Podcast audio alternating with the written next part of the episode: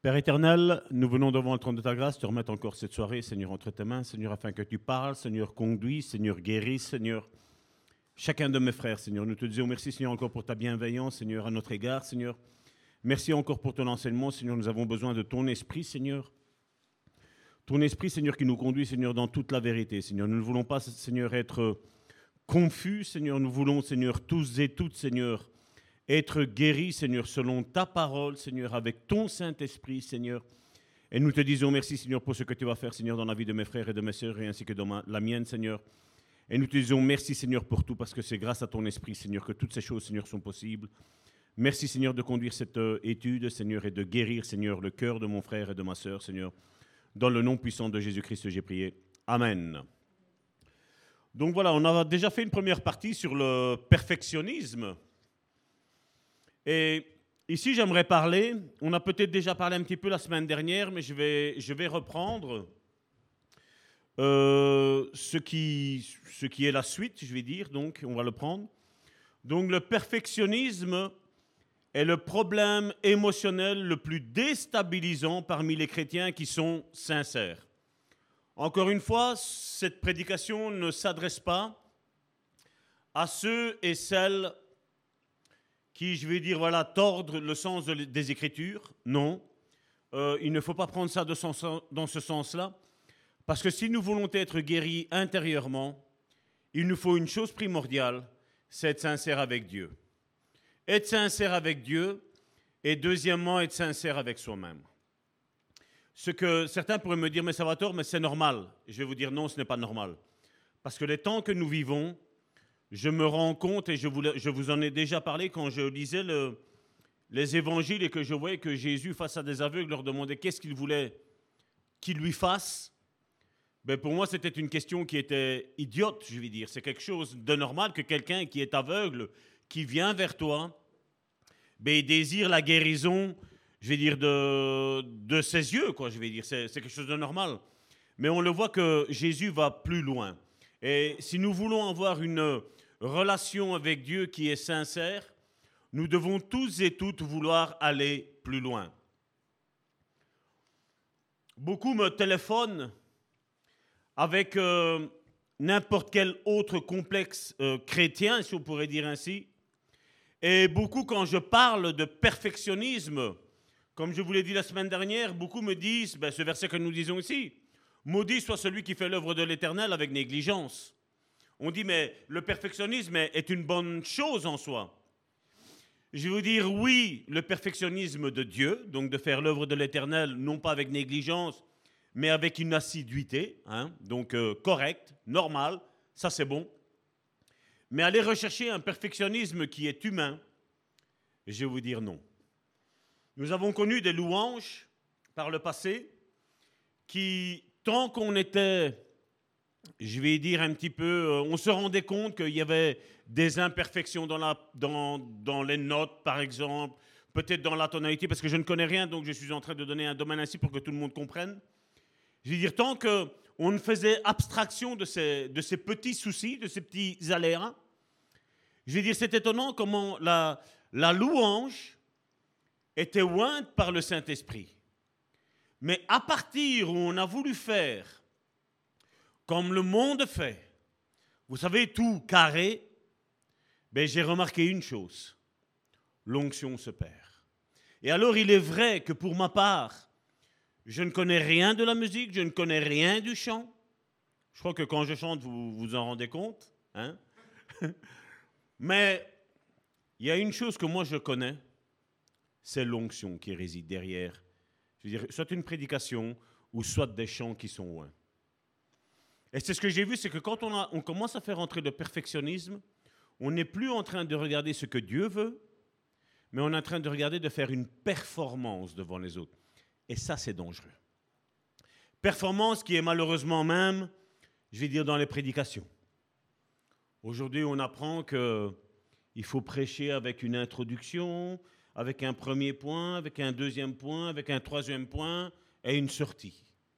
Et tout cela entre les 35 et les 45 minutes, parce qu'au-delà des 35 et 45 minutes, le chrétien apparemment il a une amnésie dans son cerveau.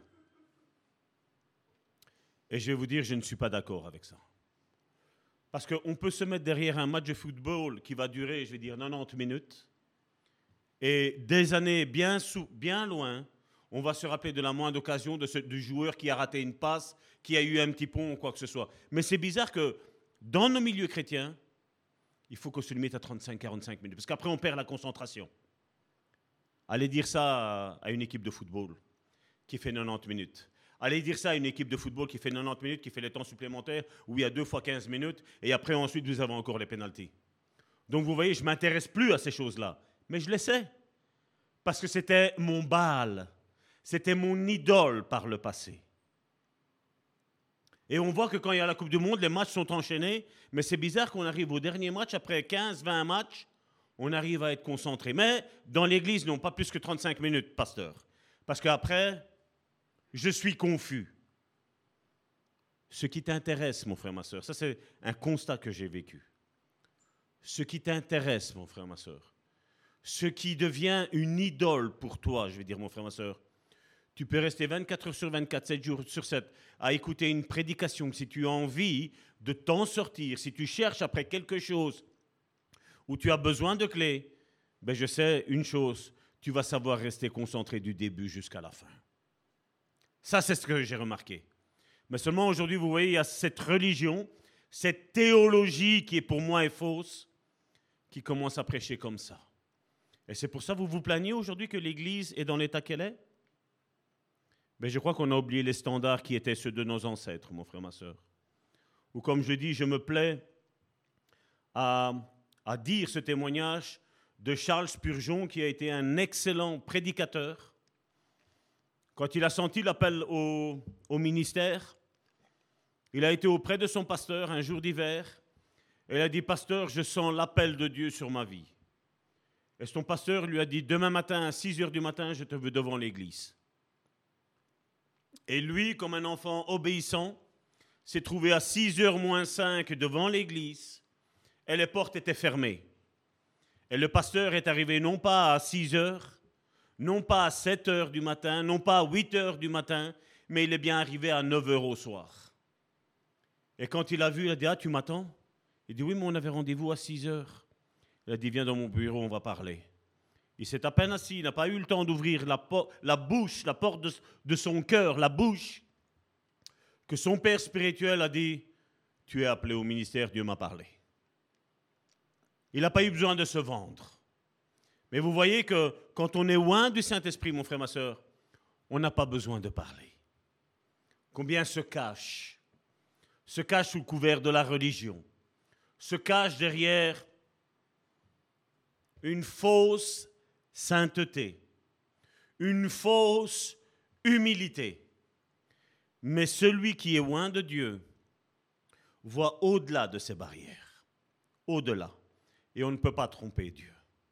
Et je crois que comme on ne peut pas tromper Dieu, on ne peut pas tromper les hommes et les femmes qui sont lointes de Dieu. Je ne parle pas des pasteurs, je parle des femmes et des hommes qui sont loin de Dieu, mon frère.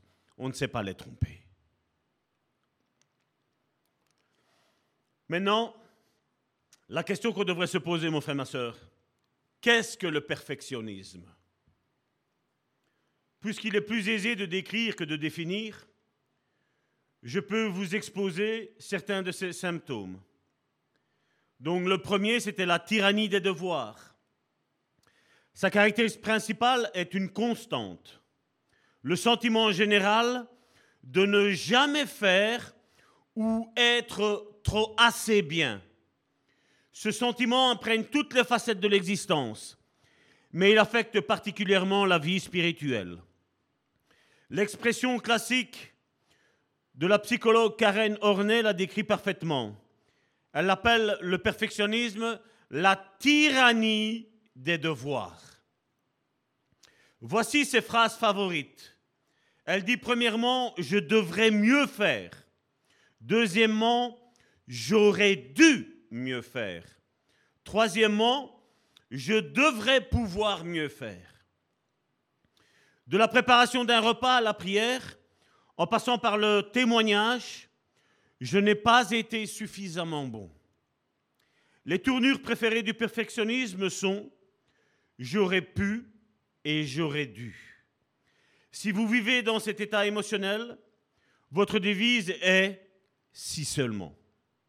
Vous avancez toujours sur la pointe des pieds, cherchant à atteindre un idéal, vous étirant, vous torturant sans jamais y parvenir.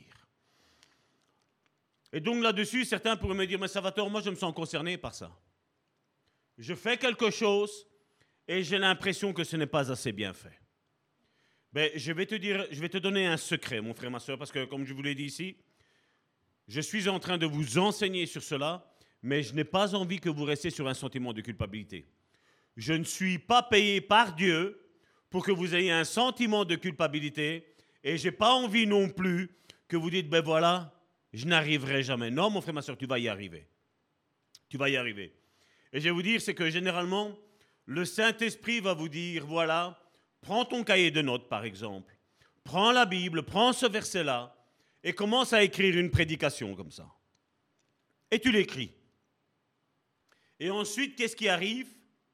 Notre nature, pour ceux qui sont perfectionnistes, ben, qu'est-ce qu'il va faire? Tu vas commencer à améliorer ce que le Saint-Esprit t'a donné. Je parle de la prédication, mais je pourrais parler de, tout autre domaine, mon frère, ma soeur. Que ce soit la cuisine, que ce soit le travail, que ce soit peut-être même la peinture. Nous devons savoir que si ma vie est réglée selon les préceptes du Saint-Esprit, mon frère, ma soeur, je fais la chose comme elle est là. Et si c'est bien, c'est bon. J'arrête là. Je ne vais pas plus loin. Parce que c'est un petit peu comme Jésus l'a dit, il a paraphrasé autrement, que votre oui soit oui, que votre non soit non. Tout ce qu'on y rajoute vient du diable. Et c'est la même chose avec notre vie, mon frère, ma soeur. Nous devons apprendre à donner l'essentiel. Je ne parle pas quand on est en train de faire, par exemple, des prédications comme ici, des études bibliques, où là, pour que ce soit bien compris, là, il faut aller en profondeur. On doit descendre plus loin que ce qu'on comprend. Mais je veux dire, mais généralement, vous savez, dans une prédication, on en vit, on sait qu'on a, bon, dans la logique, comme je l'ai dit tantôt, c'est 35-45 minutes pour les religieux. J'ai pour nous, ça peut durer une heure, une heure et demie, je vais dire. Hein. Et, vous voyez bien comment c'est fait chez nous. Il y, a, des séries et des séries et des séries et des séries. Mon frère, ma soeur, je ne parle pas de ça, mon frère, ma soeur, mais je parle que vous voyez, vous donner le réma de ce que Dieu vous a donné. Une expérience que vous avez vécue. Et là, tu es limité, je veux dire, dans, dans ce que Dieu t'a demandé de faire.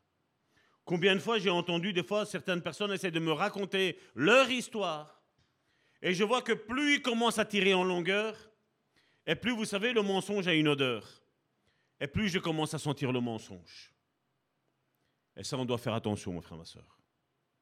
Jésus a dit à la Samaritaine, Dieu cherche des adorateurs en esprit et en vérité. Tu dis la chose telle qu'elle est. La même chose dans les témoignages, nous l'avons déjà dit ici. Le témoignage, vous devez être vrai. Ne pas dire un exemple, prenons l'exemple de Job. On aurait pu lire l'histoire de Job en disant, ben voilà, il a tout perdu, mais voilà, Dieu lui a donné euh, plus que ce qu'il n'avait perdu. Et tout. Non, la Bible a été précise dans les points. Dans le témoignage de Job, la Bible a été précise. La Bible a été précise que trois amis qui paraissaient être les amis étaient des ennemis de Job. Et c'est ce qu'on doit, ce doit dire. Dans, le témoignage que tu vas raconter, mon frère, ma soeur, d'autres vont se retrouver. Tu dois le dire que tu as galéré. Je dois le dire que j'ai galéré. J'ai un témoignage qui est en préparation, mon frère, ma soeur. Mais dedans, il va être mis que j'ai galéré. Dedans, il va être dit, il est mis qu'on a failli abandonner, mon frère, ma soeur. C'est un témoignage qui est vrai, mon frère, ma soeur. Parce que chaque fois que tu voudras faire la volonté de Dieu, mon frère, ma soeur, le découragement viendra tout le temps. Tu auras envie de tout lâcher. Tu auras peut-être envie de dire, mais même c'est de la foutaise, ces choses-là. Non, mon frère, ma soeur. Parce que Dieu est vrai. Et Dieu veut que tu aies un témoignage avec ton ministère, mon frère, ma soeur. Il y a un témoignage qui doit être là. Mais le témoignage doit être vrai. On a besoin de rien rajouter, mais on a besoin non plus de rien retrancher, mon frère, ma soeur. Le témoignage est vrai, doit rester vrai. Le deuxième point, c'est l'autodépréciation. Le lien entre le perfectionnisme et la faible estime de soi qu'on avait déjà étudié les semaines précédentes est évident, puisque vous ne, vous vous trouverez jamais assez bon. Vous êtes constamment en proie à l'autodépréciation. Et combien sont comme ça? Toi, tu vas voir que le frère, la sœur a fait quelque chose de vraiment formidable, mais la personne dit j'aurais pu mieux faire. Non, mon frère, ma sœur. Ne réagis pas comme ça. C'est une sorte d'orgueil, mon frère, ma soeur. Et là, nous devons faire attention de ne pas sombrer dans ça, mon frère, ma soeur.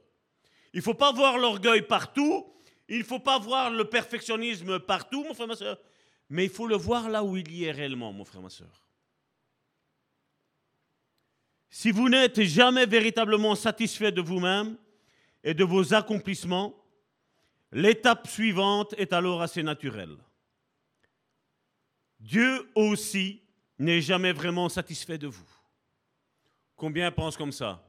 Alors que l'orgueilleux va faire une chose, je vais dire, euh, anodine, je vais dire qui est sans queue, sans, ni tête, l'orgueil va dire, voilà, je suis content de moi, c'est merveilleux. Toi, tu vas regarder, tu vas dire, oula, heureusement que toi, tu es content. Mais celui, celui qui a cette... Euh, ce mal, si je pourrais dire, ce trouble émotionnel dans sa vie, du perfectionnisme, mon frère, ma soeur, tout ce qu'il fait, pour lui n'est jamais assez bien. Certains viendront même peut-être dire à cette personne-là, j'aimerais avoir le don que tu as. Mais cette personne-là, elle déprécie ce qu'elle a. Et ça, ce n'est pas bon. Comme on avait parlé, regardez, c'est la suite logique de tout ce qu'il y a. On avait parlé de la mauvaise estime de soi, n'est-ce pas, avant? On arrive ici maintenant, dans cette suite, qui parle du perfectionnisme, qui est aussi une racine, mon frère, ma soeur. Et malheureusement, combien de prédications il y a aujourd'hui avec ça, mon frère, ma soeur? Ben, Je vais vous dire, il y en a très peu. Pourquoi? Parce qu'on a un diplôme de théologie, on est pasteur, et voilà, je suis pasteur. Mais un pasteur descend en profondeur dans les, dans les troubles, dans l'aide. Et si on n'arrive déjà pas à comprendre ce qu'est un trouble, mon frère, ma soeur, si on n'a pas la compassion, mon frère, ma soeur, de notre frère, de notre soeur, de notre prochain, mon frère, ma soeur, je crois qu'on peut avoir tous les ministères, mais si tous les ministères ne sont pas accomplis avec la compassion, avec l'amour, mon frère, ma soeur, il vaut mieux rester assis. Amen. Parce qu'il y a des troubles dans, dans l'Église. Et oui, nous sommes appelés quelque part à lécher nos blessures les uns des autres, mon frère, ma soeur. Excusez-moi pour euh, cette image, mon frère, ma soeur, qui peut vous paraître glauque, mon frère, ma soeur, mais c'est comme ça. S'aimer les uns les autres, ça veut dire quoi? C'est que je t'accepte comme tu es, mon frère, ma soeur. Je suis là pour t'aider. Je ne suis pas là pour te décourager, mais je suis là à t'aider où ce que toi tu n'arrives pas, mon frère, ma soeur. Je suis là pour toi. C'est une église ainsi, si je prêche, c'est parce que j'ai envie que dans cette église, on arrive tous à cette perfection, mon frère, ma soeur. Je ne parle pas de perfectionnisme, mais de perfection, de dire, ben voilà, je t'accepte comme tu es. Tu peux avoir même des troubles. Je suis là, je suis là pour t'aider, mon frère, ma soeur. Je suis là pour prier pour toi. Je suis là pour t'encourager. Je suis là pour te relever. Peu importe le trouble que tu as, peu importe ton passé, mon frère, ma soeur, je suis là pour t'aider. J'ai été créé par Dieu pour t'aider, mon frère, ma soeur. Et non pas pour t'écraser comme malheureusement nous voyons aujourd'hui dans, dans nos églises. Il répète sans cesse ça, je vais dire, c'est pour la personne adverse. Elle pourrait te dire, allons, tu peux mieux faire, tu peux faire beaucoup mieux. Et si vous êtes perfectionniste et jamais content de vous, ben vous allez répondre vous aussi, évidemment. Parce que bien souvent, vous allez voir que, je vais dire, les, les contraires s'attirent. Et c'est pour ça que la Bible, qu'est-ce qu'elle nous dit? Que les mauvaises compagnies corrompent les bonnes mœurs. Mais le contraire est vrai aussi, mon frère, ma soeur. Que quand tu as une bonne compagnie, mon frère, ma soeur, et que toi tu as envie de t'en sortir, ben, je vais te dire que celui qui est en bonne compagnie avec toi va t'aider à t'en sortir, mon frère, ma soeur. Et c'est ce que nous avons besoin. Nous devons faire attention à ces mauvaises compagnies qui n'ont jamais une parole d'encouragement. Jamais qui vont te dire, tu vas y arriver, je crois en, en toi. C'est ce qu'on a besoin. L'Église a besoin d'hommes et de femmes qui se lèvent et qui disent à son voisin, j'ai besoin de toi. Ce que tu as, j'en ai besoin. Ce que tu as est pour moi, mon frère, ma soeur. Et si ça ne va pas, je suis là, je vais te soutenir, je vais prier pour toi. C'est pour ça que l'Église aujourd'hui est aussi malade, mon frère, ma soeur. Quoi que vous fassiez, vous demeurez toujours second, n'atteignant jamais la première place. Or, puisque Dieu et vous exigez absolument la meilleure place, dans tous les cas, vous n'êtes pas à la hauteur. Vous retournez alors aux travaux forcés spirituels, si je peux appeler ça comme ça.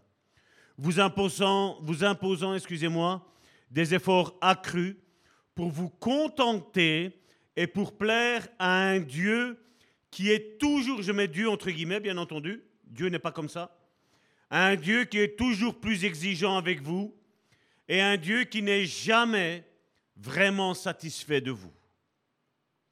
Vous, vous savez pourtant que vous ne serez jamais suffisamment bon et que vous êtes inapte et que vous n'y arriverez jamais, mais vous ne devez jamais cesser d'essayer. Amen. Ce que nous ferons, mon frère, ma soeur, nous ne le faisons pas pour plaire à Dieu. Parce qu'encore une fois, comme je l'ai dit ici, tout ce que nous pourrons faire, mon frère, ma soeur, ne sera jamais parfait aux yeux de Dieu, mon frère, ma soeur. Mais tu sais, c'est un petit peu, je ne sais pas si tu te rappelles, nous on l'a vu beaucoup avec nos enfants, nos enfants quand ils faisaient, vous savez, quand il y avait les cadeaux de la fête des pères, de la fête des mères, vous savez, on faisait des petits porte-clés tout ce qui s'ensuit. Regarde le petit enfant, il était tout content de venir t'apporter son cadeau et t'imagines si tu dis que c'est moche. C'est pas vrai? Je crois que l'enfant serait ah, lui qui a mis tout son amour, toute son affection, ben je crois qu'il serait blessé. Et je crois que c'est une attitude que chaque parent ne devrait pas adopter. C'est ma soeur Christina qui rigole. Ça lui rappelle certainement quelque chose. non? Ah, ça va alors. Mais comme je dis, vous savez, ce sont des comportements qu'on peut avoir, mais qui peuvent être néfastes dans la vie de notre fils, de notre fille, mais aussi dans la vie de l'Église. Quand tu vois que quelqu'un a mis tout son cœur pour faire quelque chose, ben encourage-le. Peu importe si à toi ça ne te plaît pas. Si celui qui l'a fait, ça lui plaît, tant mieux. Vous imaginez si quelqu'un irait dire à Picasso, tes cadres, ça ressemble à quoi? Mais regardez la valeur aujourd'hui. On dit que c'est de l'abstrait, mais regardez que l'abstrait, ça ne ressemble à rien. Mais regardez que ce qui ne ressemble à rien, regardez le prix que ça vaut aujourd'hui. Il a cru en lui. Troisièmement, l'anxiété. La tyrannie des pensées et l'autodépréciation entretiennent une conscience hypersensible sous une enveloppe épaisse de culpabilité, d'anxiété et de condamnation, tel un immense nuage surplombant votre tête. Parfois, il se dissipe, laissant percer le soleil, particulièrement lors des réveils, des conférences et des retraites spirituelles, lorsque vous répondez à l'appel de l'orateur ou que vous prenez un engagement plus profond. Malheureusement, le rayon de soleil disparaît aussi vite que la fois précédente. Lorsque vous avez visité le même lieu, suivi le même processus ou réclamé la même bénédiction, bientôt vous descendez un peu brutalement de votre montagne spirituelle. Les éternels sentiments paralysants s'installent à nouveau sans oublier le retour de cette impression constante de la désapprobation divine et de la condamnation générale qui s'approche, qui s'accroche, excusez-moi, à vous et frappe à la porte arrière de votre âme. Ça, on l'a vu quand bien souvent, mon épouse et moi, nous revenions d'un camp et qu'on devait témoigner de, de ce qui s'était passé dans ce camp-là. Ben, nous, on était hyper heureux mais on voyait que ceux qui étaient là, qui n'avaient pas fait le déplacement, qui n'avaient pas payé le prix, parce que c'était pendant nos vacances, c'était des camps qu'on payait.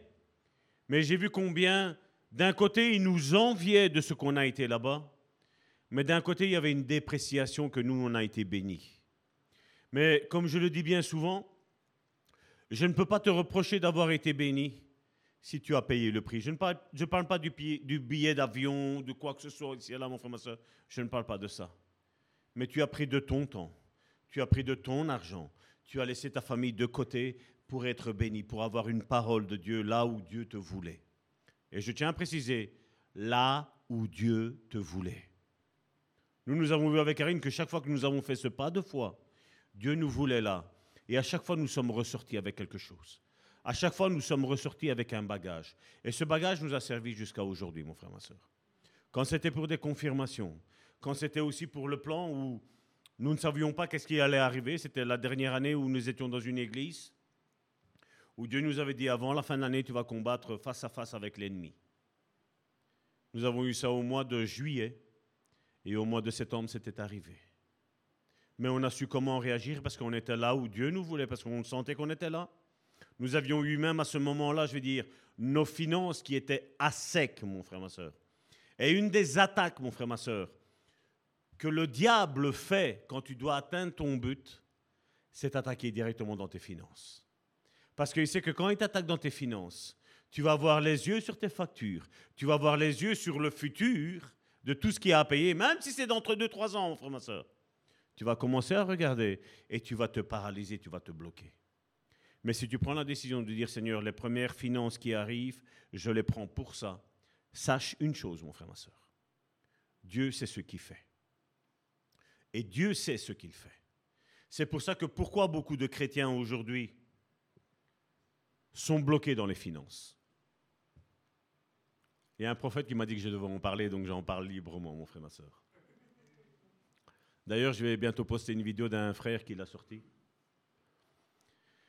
Mais c'est quand on retient notre main déjà vis-à-vis de la dîme. C'est ce qui arrive. Les finances sont bloquées. Parce qu'on est en train de dire, Seigneur, voici, regarde ce qui arrive. Et Dieu dit, ben voilà, moi je suis bloqué. Parce que nous avons fait nos plans de nos finances. Mais nous n'avons pas dit, Seigneur, viens là. Je sais que tu m'as donné ça, je sais qu'il y a une part qui est comme ça, qui est pour l'Église, qui est pour ce ministère-là. Mais seulement là, je suis coincé. Et quand tu commences à raisonner comme ça, c'est là que l'ennemi commence à resserrer les taux. Et c'est ce qui arrive aujourd'hui malheureusement dans les églises. Même les églises, comme je l'ai toujours dit, ne pensez pas, et beaucoup d'églises malheureusement ne le font pas, mais nous ici nous le faisons, des dîmes que nous recevons, nous reversons la dîme à une, œuvre caritative, mon frère, ma soeur. Parce que comme on est en droit de demander la dîme, je crois qu'on est en droit que quelqu'un d'autre nous la demande aussi. Et donc c'est à nous, nous l'a fait de, libre, de notre libre choix pour cette église, parce que nous ne voulons pas que cette église soit bloquée, mon frère, ma soeur. Je vais dire, c'est même pas une loi que Dieu a donnée. Abraham, quand, il a donné, quand lui a commencé à donner la dîme, on lui a rien dit. De son propre chef, il l'a pris, il l'a versé. On lui a rien dit. Ce n'est pas une loi, c'est un, c'est un cœur à cœur qu'on a avec Dieu. On dit voilà Seigneur ce que je vais faire pour ton œuvre. Melchisedec était un homme. La Bible nous dit qu'il n'avait ni naissance, ni généalogie, mais il l'a fait. On nous dit qu'il était sacerdoce éternel. C'est une préfiguration de qui était Christ. Qui était Christ, c'était quoi? La nouvelle alliance. Et il l'a quand même fait. Ce n'est pas une loi. Que tu la donnes ou que tu ne la donnes pas, tu es quand même sauvé, mon frère, ma soeur. Mais seulement, on est empêché, on est bloqué dans notre avancement spirituel. Parce qu'on va être bloqué tôt ou tard. Et donc, c'est là qu'il ne faut pas faut pas rentrer dans ça. Quatrièmement, c'est le légalisme. La conscience hypersensible et la culpabilité conséquente aux perfectionnistes s'associent généralement à de profonds scrupules et un légalisme qui focalise l'individu sur les devoirs et les interdits, les lois et les règlements. Voyons maintenant pourquoi cette réaction donne presque automatiquement suite aux trois premiers symptômes que nous avons vus. Le perfectionniste et sa conscience fragile, sa faible estime personnelle et son sens presque inné de la culpabilité se montrent très sensibles à l'opinion des autres. Ce qui veut dire, qu'est-ce que les autres vont penser? Si je dis ça de la prédication, qu'est-ce que les autres vont penser? Si j'agis comme ça, qu'est-ce que les autres vont penser? Puisqu'il est incapable de s'accepter et qu'il doute fortement de l'approbation divine, il recherche désespérément l'approbation de son entourage. Il constitue donc une proie facile pour les opinions et les évaluations d'autres chrétiens. Chaque sermon le touche profondément. Il s'examine. Et alors, qu'est-ce qu'il dit Ah, peut-être est-ce là ce qui ne va pas chez moi. Peut-être que si je ne renoncerais à cela, ou si j'ajouterais cela dans ma vie, peut-être que si j'arrêterais ceci, ou si je commencerais cela, ou je connaîtrais peut-être la paix, la joie et la puissance. Peut-être alors Dieu m'accepterait-il et pourrais-je enfin lui plaire Entre-temps, les devoirs et les interdits s'empilent. Ils ne cessent de se multiplier parce que le nombre de gens à satisfaire ne cesse d'augmenter. On ajuste, on ainsi son auréole en fonction des personnes. Par conséquent, le perfectionniste passe son temps à se corriger en fonction des circonstances et des interlocuteurs.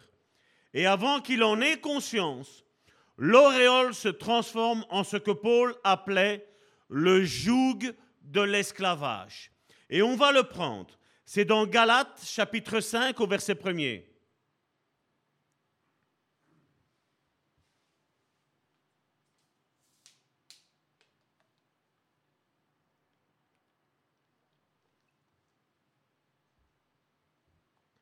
Christ nous a rendus libres pour que nous connaissions la vraie liberté. C'est pourquoi tenez bon et ne vous mettez pas à nouveau, qu'est-ce qu'il est mis? Sous le joug de l'esclavage. Le joug est un outil utilisé très couramment dans les fermes à cette époque. Poser sur un animal pour qu'il tire une charrue ou maintenir des bœufs ensemble. Le mot est aussi utilisé dans un sens différent et c'est celui-ci que Paul avait à l'esprit. Dans l'Ancien Testament, excusez-moi, le joug symbolisait, l'autorité despotique imposée sur un peuple conquis en signe d'esclavage. Il s'agit d'une notion humiliante et destructrice.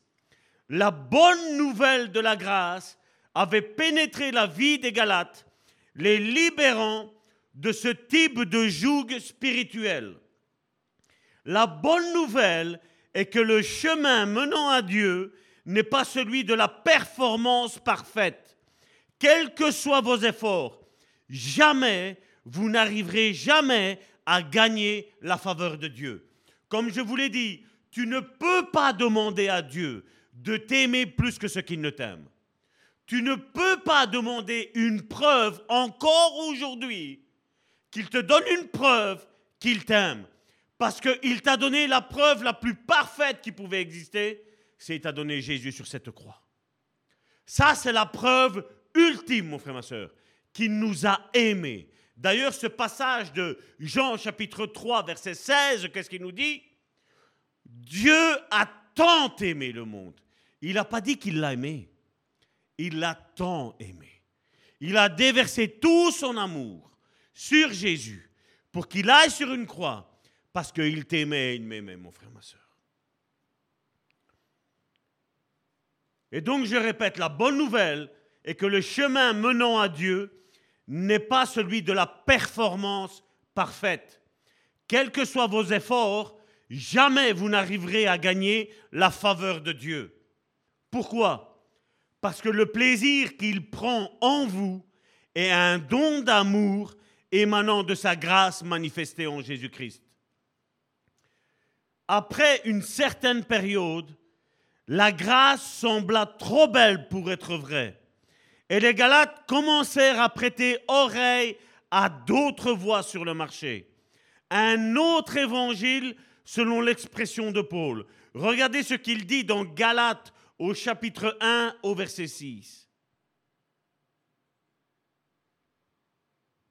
Je m'étonne de la rapidité avec laquelle vous abandonnez celui qui vous a appelé par la grâce de Christ pour vous tourner vers un autre évangile. Paul se dit, mais je, ne comprends pas. Et ça, on doit comprendre, mon frère, ma soeur, qu'ils ont commencé à écouter des légalistes. Et nous devons faire attention que nous retournons dans ça. Et j'aime à rappeler mon passé, mon frère, ma soeur. Pas pour vous dire que j'ai fait quoi que ce soit pour que Dieu me sauve. Je n'ai élevé qu'une prière. Moi qui étais athée, j'ai dit Seigneur, si tu existes, tu te manifestes. Et à peine 25 minutes après, un quart d'heure, 20 minutes, je ne sais pas combien de temps c'était, Dieu s'est manifesté dans ma vie. Qu'est-ce que j'ai fait pour lui plaire, mon frère, ma soeur Rien. Il m'aimait avec mon ordure, mon frère, ma soeur. Mais seulement mon ordure que j'avais sur moi, mon frère, ma soeur. Je sais que quand il m'a appelé, il m'a lavé, il m'a sanctifié, il m'a justifié, mon frère, ma soeur. Mais ensuite, en moi, a commencé à naître quelque chose de lui plaire, mon frère, ma soeur.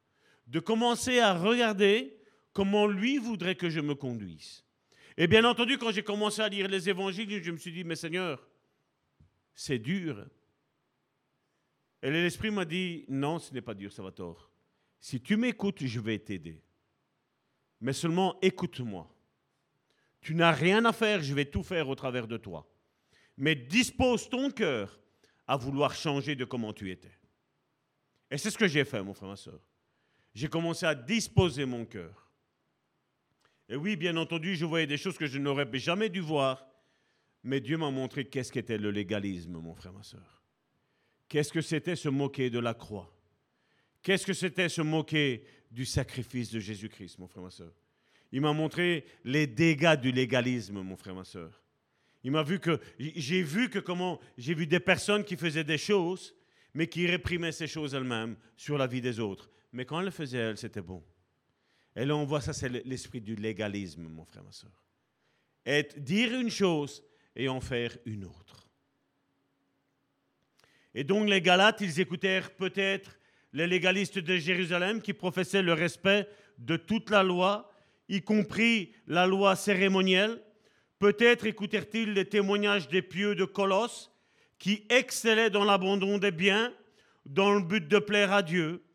Ceux-ci avaient aussi pour particularité de, pour respecter les jours spéciaux, les nouvelles lunes, les sabbats. Ils insistaient sur l'humiliation volontaire et la faible estime délibérée. Et on voit ça où? Dans Galate, excusez-moi, dans Colosse, chapitre 2 au verset 18.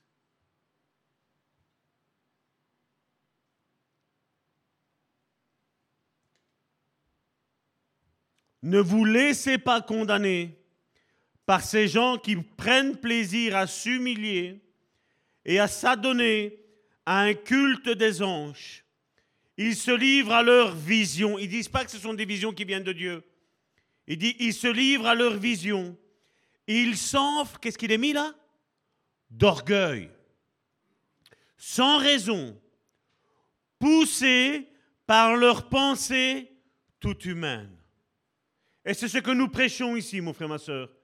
Cette nouvelle alliance, où s'il y a quelque chose que tu as besoin de changer dans ta vie, mon frère, ma soeur, ben, tu peux le demander à Dieu, Dieu va venir t'aider. Mais Dieu va demander aussi ta participation. Quand Dieu va te dire, Salvatore, je veux changer ça, quelle va être mon attitude? Est-ce que je vais dire oui? Ou est-ce que je vais dire, ah non, ça non, Seigneur, passe à autre chose? Ou on va dire, je mets la carte joker.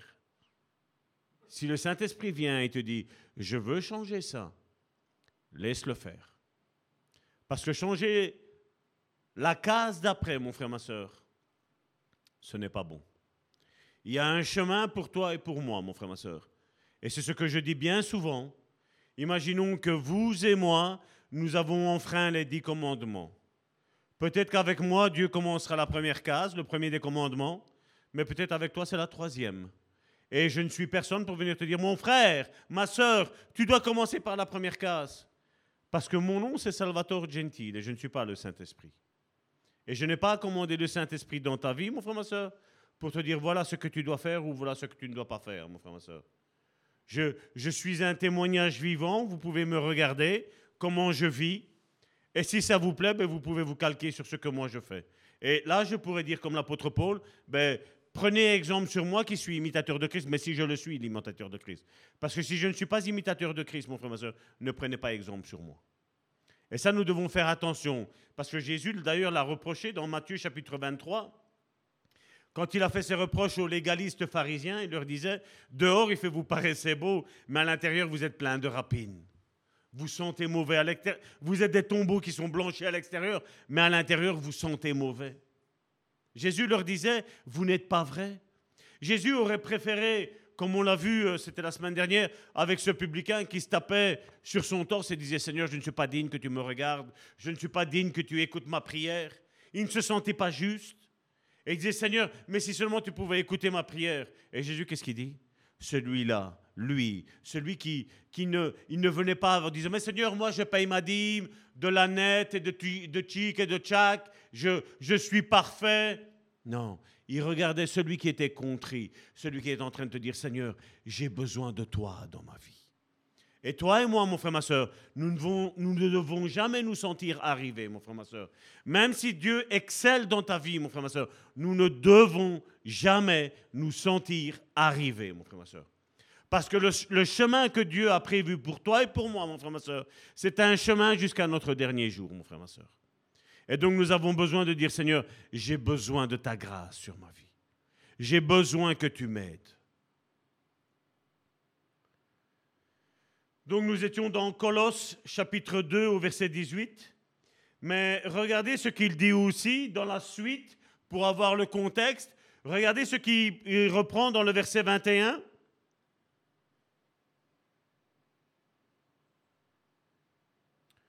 Ne prends pas ceci, ne mange pas cela, ne touche pas à cela. Ça, c'est le légaliste, mon frère, ma soeur. Si vous regardez tout le contexte, il parlait des viandes sacrifiées aux idoles. Et il disait, n'agissez pas comme ça. Et puis regardez, deux versets encore plus loin, au verset 23, voici ce que Paul dit à Colosse. Certes, les prescriptions de ce genre, et regardez ce qu'il dit, paraissent empreintes ça, vous pouvez le souligner dans vos Bibles, mon frère, ma soeur. Paraissent empreintes d'une grande sagesse, car elles demandent une dévotion rigoureuse, des gestes d'humiliation et l'assujettement du corps à une sévère discipline. Et voici la conclusion de l'apôtre Paul. Regardez ce qu'il dit. En fait, elles n'ont aucune valeur, sinon pour satisfaire des aspirations toutes humaines. Ça sert à quelque chose, ça, mon frère, ma soeur À rien. Mais nous devons faire attention. Toi et moi, mon frère, ma soeur, nous devons faire attention à ne pas tomber dans ça. Et malheureusement, combien aujourd'hui ben, mettent l'action Vous avez vu, nous avons passé Noël, et je crois que dans les réseaux sociaux, vous avez vu les mêmes choses que moi. Ah, moi, je ne fête pas Noël. C'est sacrifié à des idoles, et chi, et tchak, et ci, et là. Ne touche pas, ne goûte pas. Et qu'est-ce qu'il dit? Ça paraît beau à l'extérieur. Hein? Il dit, mais ce sont toutes des pensées humaines, mon frère, ma soeur. Ça ne sert à rien. Ça ne sert à rien. Moi, je bénis Dieu pour ce que nous avons fait ici pour Noël, mon frère, ma soeur où il y a eu l'unité, l'humilité et l'amour. C'était l'empreinte de cette église, mon frère, ma soeur. Et moi, je bénis Dieu pour tout cela. Et là maintenant, mon frère, ma soeur, nous allons prendre tout le contexte dans Colossiens chapitre 2 du verset 20 à 23.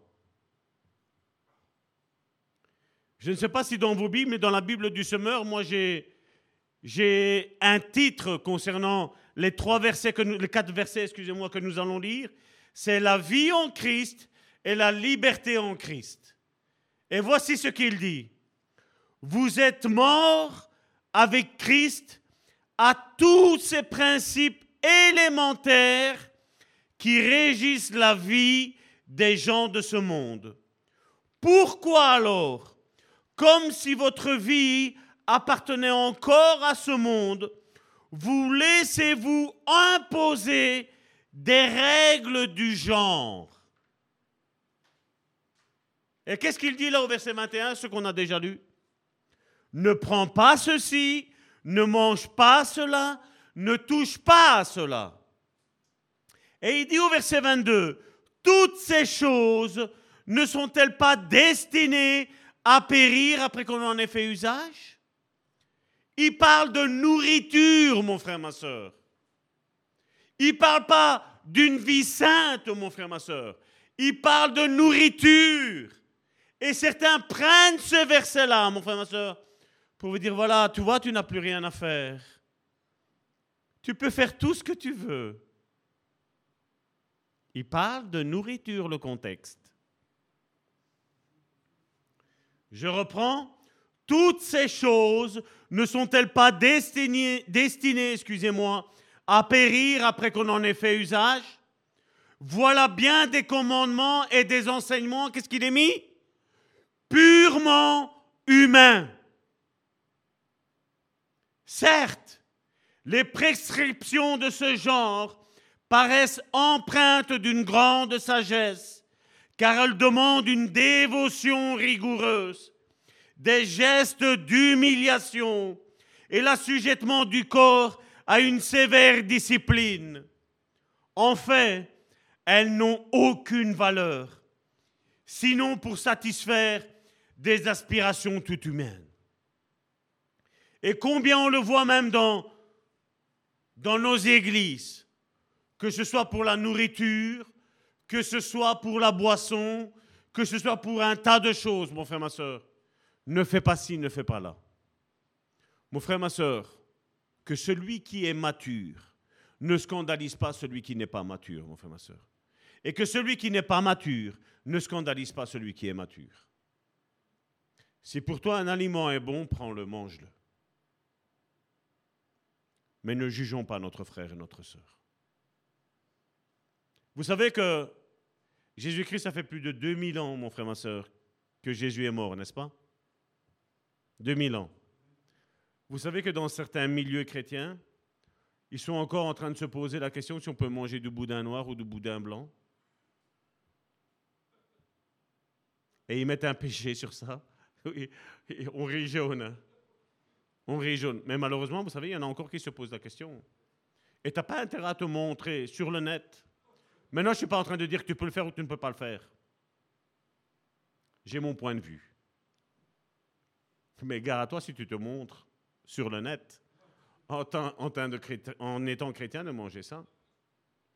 Parce que alors, mon frère, ma soeur, vous savez, on va pousser tout à l'excès. Parce que quand on mange, nous ici en Belgique, c'est le pays de la frite, n'est-ce pas? Quand on mange de la graisse, mon frère, ma soeur, est-ce que la graisse ne vient pas obstruer, je vais dire, nos veines? Qu'est-ce qu'on fait? On va remettre un péché là-dessus aussi? Vous voyez, si on veut, après, aller dans l'extravagance, ben vous savez, il faudra plus manger. Plus rien du tout. Et vous voyez, l'apôtre Paul, c'est dans ce contexte-là qu'il dit. Mange. Mange ce que tu as là. C'est ce qu'à ce qu'à un moment donné, Paul, c'est dans l'Épître aux Corinthiens, si mes souvenirs sont bons, le dit. Mangez de tout ce qui se trouve au marché. Ne vous posez pas de questions, mangez. Il dit parce que si tu poses des questions et si tu as une réponse, si c'est sacrifié à des idoles, si tu le manges, tu pêches. Mais si c'est sacrifié aux idoles, tu ne poses pas la question, tu le manges, tu ne pêches pas. Et les chrétiens aujourd'hui sont encore en train de se bagarrer dans certains mouvements avec ça. Quand toi et moi, mon frère, ma soeur, on se bagarre, j'ai eu cette discussion avec Karine euh, aujourd'hui même à table, en train de prendre notre petit café ensemble. Quand on se bagarre l'un et l'autre, mon frère, ma soeur, où est-ce qu'on montre l'amour? Je crois que quand deux personnes se disputent, c'est de la, c'est de la méchanceté, il peut y avoir des grossièretés qui sortent, c'est pas vrai? Est-ce que Christ ferait ça, mon frère, ma soeur? Moi, j'ai vu un Christ que quand on a essayé de le tuer, ben, il a passé entre eux, on n'a pas su l'attraper. Et il les a laissés discourir, tout seul. Jésus ne voulait pas se mêler à ça. Et des fois, on ferait bien de fermer nos oreilles, mon frère, ma soeur, et de passer outre. Et de dire, je n'écoute pas ça. Et là, nous devons faire très, très attention, mon frère, ma soeur. Parce que des fois, tu vois, Il y a des personnes qui sont payées par le diable pour te faire chuter, pour me faire toucher. Euh, chuter, excusez-moi. Et c'est là où toi et moi, mon frère, ma soeur, nous devons faire attention. Moi, j'ai décidé de ne pas me mêler de ça, mon frère, ma soeur. On met de côté. Et des fois, je devrais être même plus rigoureux à aller plus loin dans ce, dans ce domaine-là, mon frère, ma soeur. Je parle pour ma propre vie. Je parle concernant moi, Salvatore. Je ne parle pas toi. Je parle moi. J'ai des fois certaines choses, je devrais dire stop. Stop, stop et stop. Ainsi, les légalistes de Jérusalem et ces gens de Colosse engendrèrent des dilueurs à Galate. C'est ce que Paul, l'épître aux Galates, excusez-moi, le disait. Nous n'édulcorons pas l'évangile de Christ. Ils retournèrent à une mixture diluée de foi et d'œuvre, et de loi et de grâce. Et le résultat fut pour eux le même que pour nous aujourd'hui, lorsque nous mélangeons la loi et la grâce. Des croyants immatures et sensibles peuvent devenir des perfectionnistes névrosés, menés par la culpabilité liée à leurs auréoles, malheureux et mal à l'aise. Ils ont d'apparence rigide, glaciaux dans leur indifférence et se conforment à l'approbation ou à la désapprobation des autres. Cependant, dans un étrange paradoxe, ils critiquent, blâment et persécutent ces mêmes personnes. C'est, je vais dire, ce que j'appelle moi, parce que vous savez, les, les psychologues d'aujourd'hui ont mis une étiquette de schizophrène à certaines personnes qui ne le sont pas, mon frère, ma soeur. Ils ont juste un manque d'identité. Ils ont juste un manque de mauvaise estime de soi. Ils ne savent pas qui ils sont. Parce que peut-être depuis leur tendre enfance, ça a commencé par les parents. Ça a peut-être continué avec les grands-parents, en assistant à ce que le parent disait, en disant tu n'arriveras jamais à rien. Et ils ont vécu, ils ont été bercés avec un biberon, en disant tu n'arriveras jamais à rien. Et ça, on doit faire attention, mon frère, ma soeur. Et nous devons faire attention que même dans nos assemblées, nous ne devons jamais dire à un frère ou à une sœur, tu n'y arriveras jamais. Jamais. Mais nous devons être des personnes qui encouragent notre frère, qui encouragent notre sœur. Vous savez, bien souvent, ici on a parlé de mélanger la loi et la grâce, il y a quelque chose que j'aimerais ouvrir, surtout dans les temps que nous vivons aujourd'hui. Vous savez, quand tu as la véritable grâce de Dieu, mon frère, ma soeur, tu vas te tourner vers la loi, tu vas regarder ce qui plaît à Dieu, et tu vas faire quoi? Tu vas analyser ta propre vie, et tu vas dire, Seigneur, je sais que ça, je n'arriverai jamais à l'accomplir. Imaginons que tu étais un voleur, je ne pense pas que du jour au lendemain, tu vas arrêter de voler. Mais je suis de celui qui croit que la personne va être sincère, elle va dire Seigneur, voilà, je sais que je suis en train de faire quelque chose qui ne te plaît pas, mais aide-moi à changer. Et là, je crois que tu vas regarder la loi et dire voilà, Seigneur, je sais que ça, Christ est mort pour ça, mais moi maintenant, je ne veux plus le faire. Donne-moi cette capacité de ne pouvoir plus le faire. Et donc, quelque part, la grâce va attirer la loi vers toi mais tu ne vivras plus sur la culpabilité. Parce qu'à partir du moment où tu es en train de demander, c'est ce que cette église fait, quand un frère, une sœur me dit, ben voilà, quel est mon péché, ben ce qu'on dit, c'est que laisse le temps, tu vas voir, ça va, ça va passer. Et on voit qu'au travers des prières que nous faisons entre frères et sœurs, dans l'unité, dans l'amour, dans l'humilité, mon frère, ma sœur, ben nous voyons que les frères et les sœurs, qu'est-ce qui se passe? Ben Ce péché-là s'arrête. Mais la personne ne reste pas à dire non, c'est impossible pour moi de changer. Ou alors, Seigneur, si je ne le sens pas, je ne le fais pas. Si la Bible dit que quelque chose est péché, mon frère, ma soeur, c'est péché. Amen. Ne commençons pas à discuter avec le Saint-Esprit pour dire, mais moi je ne le sens pas. La Bible appelle péché. Jésus est mort pour ce péché que tu ne le sens pas. Là maintenant, demande la grâce de Dieu sur ta vie et Dieu, tu vas voir, il va te faire accomplir la loi. Je ne suis pas sauvé en accomplissant la loi, mais parce que je suis sous la, grâce, j'accomplirai la loi de Christ. C'est ce que Ézéchiel et Jérémie ont dit concernant la nouvelle naissance. Il dit, je changerai leur cœur. C'est dans Ézéchiel 44, si mes souvenirs sont bons. Il dit, je changerai leur cœur, je leur mettrai un cœur nouveau, afin qu'ils accomplissent mes lois. Donc on voit que la grâce de Dieu, le changement de cœur, ce qui veut dire la nouvelle naissance, va nous faire quoi? C'est que je vais orienter mes yeux vers la loi, je sais que je ne sais pas l'accomplir, mais je vais être là, je vais dire Seigneur, change mon cœur. C'est ce que j'ai fait. Du jour au lendemain, je n'aurais jamais su éteindre la colère dans ma vie. Mais j'ai demandé de l'aide à Dieu. Je savais que j'ai essayé par toutes sortes de moyens, mon frère, ma soeur. En tapant dans un punching ball, en tapant dans un mur. Hein. ça faisait du bien sur le moment, mais après j'avais mal, je vais dire mes doigts. Mais après, euh, une fois que les doigts ça allait mieux, qu'est-ce qu'il fallait que je fasse? Recommencer. Karina le verset peut-être? Ézéchiel 36, 26, comme ça, nos frères et nos sœurs euh, l'ont. Donc on voit que quand tu demandes de l'aide à Dieu, moi je suis certain d'une chose, c'est que ce problème-là, Dieu vient t'aider. Mais seulement moi, Salvatore, je n'en tire aucune gloire, parce que comme je vous l'ai dit, j'ai essayé, j'ai jamais réussi. Mais à partir du moment où j'ai demandé à Dieu, Seigneur, voilà, viens m'aider dans ça, je suis sincère avec toi, je veux arrêter ça, j'ai vu mon Dieu qui a étendu sa main sur moi et il m'a dit, voilà mon enfant, je te l'accorde. Et c'est ce qu'il va faire dans ta vie, c'est ce qu'il fait encore dans ma vie, mon frère, ma soeur. Amen. Cinquièmement, c'est la colère. C'était mon pain quotidien, mon frère, ma soeur. Je crois que ça, je peux, je peux vous donner une excellente définition de la colère. Je peux vous expliquer euh, quels sont ses copains, ses amis, mais on ne va pas le faire, mon frère, ma soeur. Amen. Cinquièmement, donc la colère. Mais le pire reste à venir. En effet, quelque chose de terrible a commencé à s'opérer chez le perfectionnisme. Il s'en prend, il s'en rend peut-être pas compte, mais une certaine colère se développe au plus profond de son cœur. Un ressentiment contre les pensées et contre la foi chrétienne, contre les autres chrétiens, contre lui-même, et plus triste encore, des fois contre Dieu. Combien de fois j'ai entendu des mots vis-à-vis de Dieu et je disais, on n'a pas le droit de parler comme ça. Parce que Dieu nous a tout donné, mon frère, ma soeur. Il nous a donné le meilleur qu'il avait en lui, c'est-à-dire son Fils unique, mon frère, ma soeur. Et on n'a pas le droit, je vais dire, de discuter, de discuter, de se disputer avec Dieu, mon frère, ma soeur.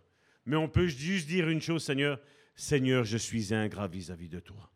Aide-moi à ne plus rentrer dans cette colère. Aide-moi à sortir de cette colère. Et si vous pensez que vous êtes hyper colérique, mon frère, ma soeur, je vais vous dire, je crois que vous n'êtes pas arrivé à au stade où moi j'étais colérique, mon frère, ma soeur. Et je m'en suis sorti par la grâce de Dieu. Je n'ai aucun mérite. Mais je sais une chose, c'est que quand la grâce de Dieu m'a visité, mon frère, ma soeur, la première chose qui est partie de ma vie, c'est cette colère. Cette rébellion que j'avais vis-à-vis de moi-même. C'est vrai que je m'énervais vis-à-vis des autres, mais au fait, c'était leur comportement qui m'exaspérait. Mais au fait, je transposais mon problème dans leur problème. Je voyais quelque chose que je ne devais pas voir. Je voyais quelque chose qui était faux. Mais j'étais en colère vis-à-vis de moi. Mais comme je ne pouvais pas me boxer moi-même, ben j'allais boxer les autres. Et malheureusement, combien de chrétiens sont comme ça? Ils ont, eux, le problème. Ici, on parle de la colère, mais ça peut être de tout autre problème, mon frère, ma soeur. On peut voir l'orgueil dans un frère ou dans une sœur, alors que c'est peut-être le mien. Je peux voir de l'animosité dans la vie de mon frère et de ma sœur, mais c'est peut-être le mien. Je peux voir le rejet dans la vie de mon frère et de ma sœur, mais c'est peut-être le mien aussi. Et donc c'est là où, mon frère, ma sœur, nous devons faire attention.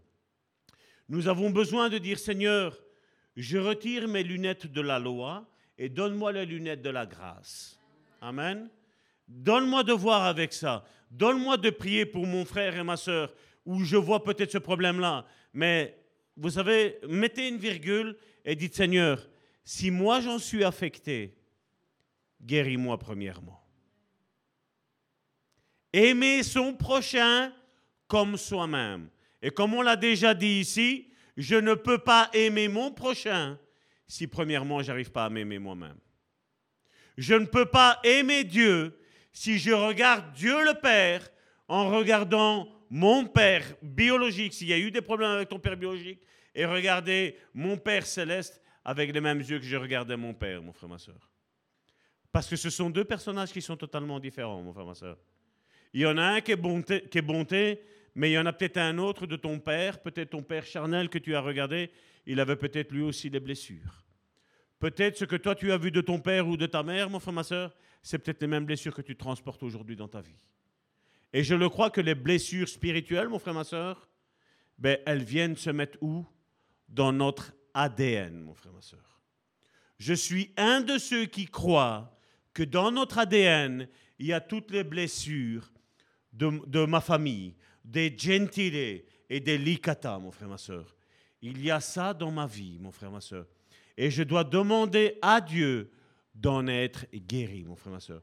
Je dois regarder mon frère, ma soeur, avec sous les lunettes de la grâce, mon frère, ma soeur. Il n'y a pas si longtemps ça, je parlais avec quelqu'un, c'est ce que je lui disais. Il voyait tout le temps le mal dans ces personnages. Je lui disais, tu as quelque chose vis-à-vis -vis de ces personnes-là. Il faut peut-être bien se rencontrer et demander pardon parce qu'on ne sait jamais qu'est-ce qui peut y arriver. Vous savez, d'être en droit vis-à-vis d'une personne, faisons attention de ne pas passer en tort, mon frère, ma soeur. C'est ce que nous devons faire attention. Parce que si j'utilise le métronome que j'utilise dans ma vie, pour ma vie, pour ce que je fais, mon frère, ma soeur, je dois utiliser ce même métronome dans la vie de mon frère et de ma soeur. C'est pas Jésus qui a dit à la mesure où vous jugez, vous serez jugés Comment je vois la vie de mon frère? Comment je vois la vie de ma sœur? Attention que je dois utiliser le même métronome sur ma vie, mon frère, ma soeur. Je dois me regarder comment, comment je me vois, mon Salvatore? C'est bizarre, je parle avec beaucoup de chrétiens. Vous savez, j'ai beaucoup de coups de téléphone. Hein. Mais j'entends beaucoup de chrétiens dire c'est de la faute de l'autre. C'est bizarre. J'ai jamais entendu quelqu'un qui m'a dit écoute, Salvatore, c'est de ma faute. Et dans l'histoire du couple, est-ce que l'homme peut dire, ben c'est de ma femme si ma femme est irritée vis-à-vis de moi? J'ai parlé de l'homme, mais je parle et vice-versa, mon frère, ma soeur. Dans l'histoire de l'Église, mon frère, ma soeur, est-ce que je peux dire, est-ce que je n'ai pas une, une, part de ma faute, mon frère, ma soeur Est-ce que je n'ai pas poussé mon frère à ne pas m'aimer? Mon comportement, mes paroles, est-ce que je n'ai pas porté mon frère, ma soeur, à se comporter comme ça vis-à-vis de moi? Vous savez, quand, je me suis posé la question comment ça se fait que j'avais cette colère-là avant de connaître Dieu, ben vous savez, Dieu m'a fait faire passer un film de ma vie, mon frère, ma soeur. Et je me suis rendu compte qu'au fait, le problème n'était pas les autres, mais le problème c'était Salvatore. Alors que jusque-là, mon frère, ma soeur, sans l'intervention de Dieu au travers de son Saint-Esprit, ben, j'avais l'impression de dire, ben voilà, je suis quand même juste. Mais Dieu m'a montré, mais Salvatore, tu n'es pas, tu n'es pas mieux que les autres. Et, et c'est bizarre aussi que dans nos milieux chrétiens, c'est ce qu'on entend bien souvent, c'est bizarre que Dieu donne des révélations sur les péchés des autres, mais c'est bizarre que le même Saint-Esprit ne te dit jamais ce qui ne va pas dans ta vie. C'est pas vrai? C'est pas vrai? C'est il, est bizarre ce Saint-Esprit, et je mets Saint-Esprit entre guillemets, hein, mon frère, ma soeur. Il est, il est bizarre ce Saint-Esprit-là, non, n'est-ce pas? Et donc nous voyons que des fois nous avons une part de légalisme, mon frère, ma soeur. Je ne parle pas de ceux qui sont vraiment tordus, hein, mon frère, ma soeur. De ceux qui ont, je veux dire, pour pain quotidien de faire du mal, mon frère, ma soeur. Mais des fois, tu peux avoir quelqu'un qui est assis à côté de toi, mon frère, ma soeur, et qui te veut réellement du bien. Ou qui est peut-être même derrière toi, parce que comme je dis encore une fois, quand quelqu'un s'assied à côté de toi, Généralement, c'est quelqu'un que tu connais très très bien, n'est-ce pas? Pas de règlement de compte. Hein? Mais bien souvent, nous regardons celui qui est, qui est là, sous quel œil? Quand, vous savez, dans nos milieux chrétiens, quand euh, il y a un pasteur qui voit un autre pasteur qui est en train de se lever là, qui est en train de faire un travail très bien de pasteur, c'est bizarre qu'il faille le détruire. C'est bizarre que dans nos églises modernes, c'est difficile d'avoir deux pasteurs peut-être dans la, dans la même église. C'est bizarre. Hein. Tandis que si l'Église aurait cette vision apostolique, mon frère, ma soeur, comme nous l'avons, ben, nous savons que les ministères ne sont pas en compétition les uns avec les autres. Parce que nous savons qu'une Église, pour être complète, ben, elle doit avoir en son sein les cinq ministères. Et c'est pour ça que bien souvent, je dis, dans cette Église, déjà, les cinq ministères sont présents. Et c'est bizarre, c'est que le chrétien lui-même ne sait pas quel est son ministère. Il doute. Et là, on voit que les blessures intérieures de la personne ont fait leur travail, mon frère, ma soeur. Mais peut-être ce sont des blessures qui remontent aussi à celles que ton père a eues, celles que ton grand-père a eues, celles que ta mère a eues, celles que ta grand-mère a eues. Tout est calqué, je vais dire, dans notre ADN, mon frère, ma soeur. Chose que les chrétiens modernes aujourd'hui ne veulent pas trop parler. Mais il faut savoir que l'ADN, toutes les blessures y sont émises, mon frère, ma soeur.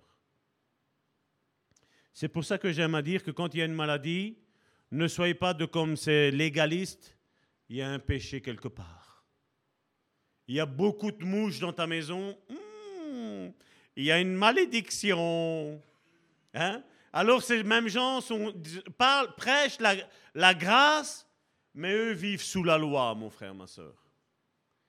Ça n'a ni queue ni tête, là, mon frère, ma soeur. Parce que où nous sommes sous la grâce, ou nous sommes sous la loi. Amen. L'un ou l'autre. Mais l'un n'exclut pas l'autre. Nous sommes sous la grâce, mais nous regardons à la loi, nous savons ce qui plaît à Dieu et nous disons Seigneur, aide-moi à te plaire. Donne-moi les capacités, donne-moi la faculté de pouvoir faire ce qui te plaît. Nous regardons aujourd'hui aux jeunes de se couper de nourriture, mais quand on va regarder Ésaïe 58, il nous parle tout autre chose que de se couper de nourriture. Il nous parle de détacher les liens de la méchanceté dans la vie de notre frère et de notre sœur. Il nous parle de donner à manger à notre frère et à notre sœur dans le jeûne qui plaît à l'Éternel. Pourquoi regarder tout le temps ce jeûne de ce privation de, de nourriture? Et pourquoi ne pas regarder un petit peu l'autre, mon frère, ma sœur? Donc vous voyez qu'un chrétien qui est équilibré, oui, nous sommes sous la grâce, mais oui, nous regardons la loi. Nous savons bien qu'avec nos propres forces, nous n'arriverons jamais, jamais à accomplir la loi. Mais avec le Saint-Esprit, nous arriverons à accomplir la loi dans notre vie. Et d'ailleurs, l'apôtre lui-même qui a parlé de la loi, de, de, la grâce et qui a parlé contre la loi, lui-même dit que toute la loi est accomplie dans cette seule parole, tu aimeras ton prochain comme toi-même. Donc nous n'excluons pas la loi, nous regardons la loi et nous disons, voilà Seigneur, je sais que ça, ça te plaît. Seigneur, donne-moi de marcher comme ça. Donne-moi de ne plus voler, parce que ça fait partie, quand je parle de la loi, je parle des dix commandements. Hein. Je ne parle pas des 613 lois des Lévitiques, hein, mon frère, ma soeur. Même si la loi des 613 Lévitiques, on s'assied ensemble, mon frère, ma soeur. Dites-moi qu'est-ce qui est mauvais. Je l'ai mis aujourd'hui justement sur un post sur Facebook. La loi de l'Éternel est toute bonne. Ce qui n'a pas été bon, c'est ce que Moïse a prescrit. Ce qu'on appelle la loi mosaïque. Ils ont dit voilà, si un homme il, en a marre de, son, de sa femme parce que elle, elle est devenue ridée, hein, elle, elle est devenue grosse, mais moi j'aurais été Moïse, j'aurais dit hé, hé, copain de l'ancienne alliance, regarde-toi parce que toi aussi t'es es ridé et toi aussi t'es devenu gros. Hein? Bon, je vais me taire sur les commentaires que j'ai entendus. Amen.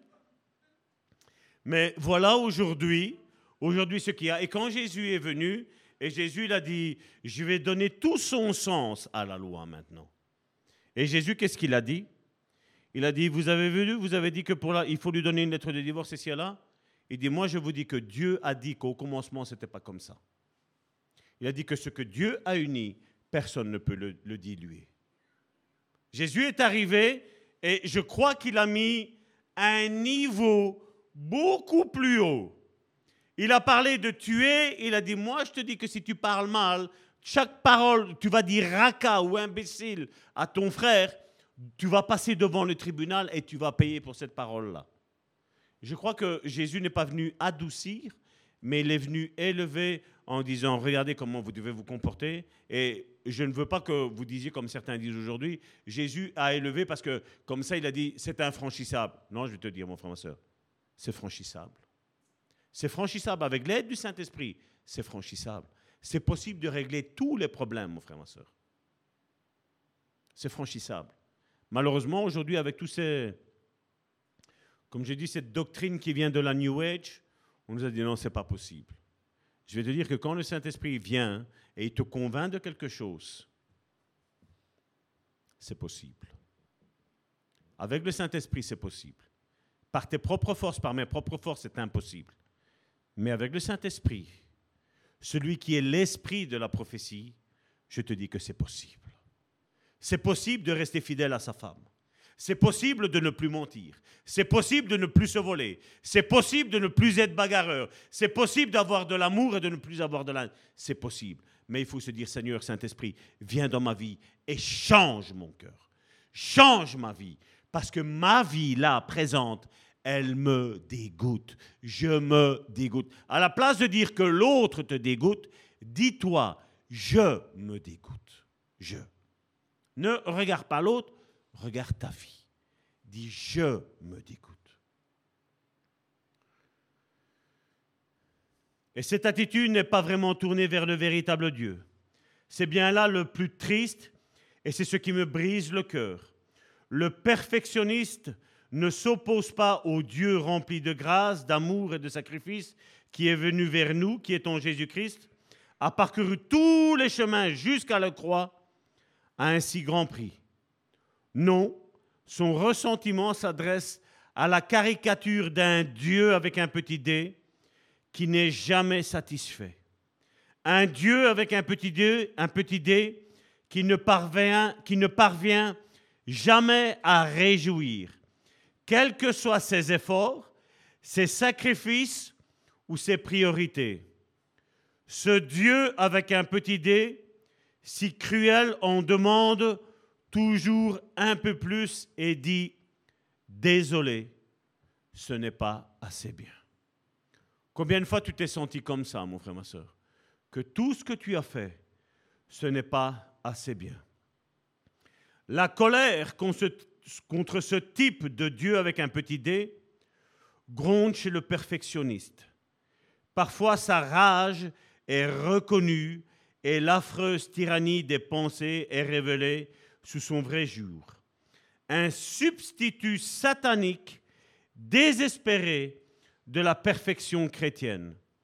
Alors seulement le perfectionniste peut s'extraire de ce piège, trouver la grâce et vivre une miraculeuse et merveilleuse libération dans son esprit. Je ne parle pas dans son âme, mais je parle dans son esprit. Sixièmement, la négation. Cependant, trop souvent, la colère n'est pas affrontée, mais niée. Considérée comme un péché terrible, elle est réprimée. Et le mélange de mauvaise théologie, de légalisme et de salut par la performance se transforme en un torrent prisonnier du gel. C'est alors que les problèmes émotionnels profonds font leur nid. Les sautes d'humeur sont si grandes et si terribles qu'un tel individu semble être deux personnes à la fois. Sous le stress et la pression provoquée par nos efforts à vivre avec un moi qu'on n'aime pas, un Dieu avec un grand D qu'on ne peut pas aimer et d'autres personnes qu'on ne supporte pas. La soupape peut sauter et l'une de ces deux conséquences peut en découler. La rupture ou la dépression. La rupture est si triste. Je consacre une grande partie de mon temps à conseiller des gens autrefois chrétiens actifs mais qui sont désormais coupés de l'Église. Ils se contentent de tout rejeter loin d'eux. Ils ne deviennent pas incroyants, ils croient avec la tête, mais ne peuvent plus croire avec le cœur. La perfection ne peut être atteinte. Ils ont essayé tant de fois et les efforts les ont laissés tellement malheureux qu'ils ont tout simplement tout abandonné. D'autres souffrent de dépression. Le poids est trop lourd à porter et ils croulent tout simplement sous la charge. C'est exactement ce qui est arrivé à Joseph Cook, professeur d'anthropologie à l'Université de Washington à Seattle, brillant universitaire et spécialiste de théologie biblique. Il est devenu professeur missionnaire en Thaïlande. Après quelques années cependant, c'est un homme brisé qui quitta le champ missionnaire. Une dépression ne lui permettra plus de prêcher, d'enseigner, et je vais même aller loin, même de lire sa propre Bible. Voici ce qu'il disait. J'étais un fardeau pour ma femme, inutile pour Dieu et les autres. Comment cela a-t-il pu se produire? Je m'étais inventé un Dieu impossible et j'ai eu une dépression nerveuse, raconta-t-il. Bien sûr, il croyait en sa grâce. Il l'a même enseigné. Mais ses sentiments réels envers le Dieu avec un petit D, avec lequel il vivait jour après jour, ne correspondaient plus à son enseignement. Ce Dieu avec un petit D était un éternel insatisfait, dépourvu de compassion. Les exigences de Dieu avec un grand D, excusez-moi, envers moi était si élevé et son opinion de moi était si faible qu'il n'y avait aucun moyen pour moi de vivre sous son courroux. Toute la journée, il me hantait. Pourquoi ne pries-tu pas davantage? Pourquoi ne témoignes-tu pas plus? Quand apprendras-tu enfin à te discipliner? Comment peux-tu te laisser aller à des pensées si perverses? Fais ceci, ne fais pas cela, renonce, confesse, travaille plus dur, etc. Dieu utilisait toujours son amour contre moi. Il me montrait ses poignets percés et puis il me fixa et disait, alors, tu n'es pas un meilleur chrétien. Travaille et vis enfin comme tu le devrais. Pire que tout, j'avais un Dieu qui, au plus profond de lui, me considérait comme un moins que rien. Oh, bien entendu, il avait beaucoup de mérite de m'aimer, mais je croyais que son amour au quotidien et l'acceptation dont je me languissais ne me seraient acquis que si je me le laissais anéantir tout ce qui était réellement en moi. Tout compte fait, il ne restait pas un seul mot, un seul sentiment, une seule pensée, une seule décision que Dieu aimait vraiment en moi. Et mon frère, ma soeur, combien de chrétiens se sentent comme ça? Tout ce que tu fais te semble dérisoire. Tu es tellement, tu fais des choses, mon frère, ma soeur, et tu en es même dégoûté de le faire. Même prier, ça te dégoûte. Lire la Bible, ça te dégoûte. Mon frère, ma soeur, je veux te dire une chose. Reviens à Dieu. Reviens à Dieu avec tes manquements. Reviens à Dieu avec tes défauts, mon frère, ma soeur. Et demande à Dieu de changer ses défauts, mon frère, ma soeur. Ne regarde pas au Dieu tyran avec un petit dé, ce Dieu-là, mais regarde au Dieu rempli d'amour, avec un grand D. Au Dieu rempli de compassion, mon frère, ma soeur. Au Dieu qui, même si tu fais des, erreurs, mon frère, ma soeur, ben, il t'aime, il sera là, toujours là pour toi. Ne t'invente pas un Dieu, mon frère, ma soeur. Parce que si tu as un, Dieu qui est différent du Dieu de la Bible, mon frère, ma soeur, je vais te dire, ce n'est pas un Dieu avec un grand D, c'est un Dieu avec un petit D, mon frère, ma soeur. Combien de chrétiens se flagellent, mon frère, ma soeur? Combien de chrétiens n'arrivent pas à jeûner et sombrent sous le poids de la culpabilité, n'est-ce pas?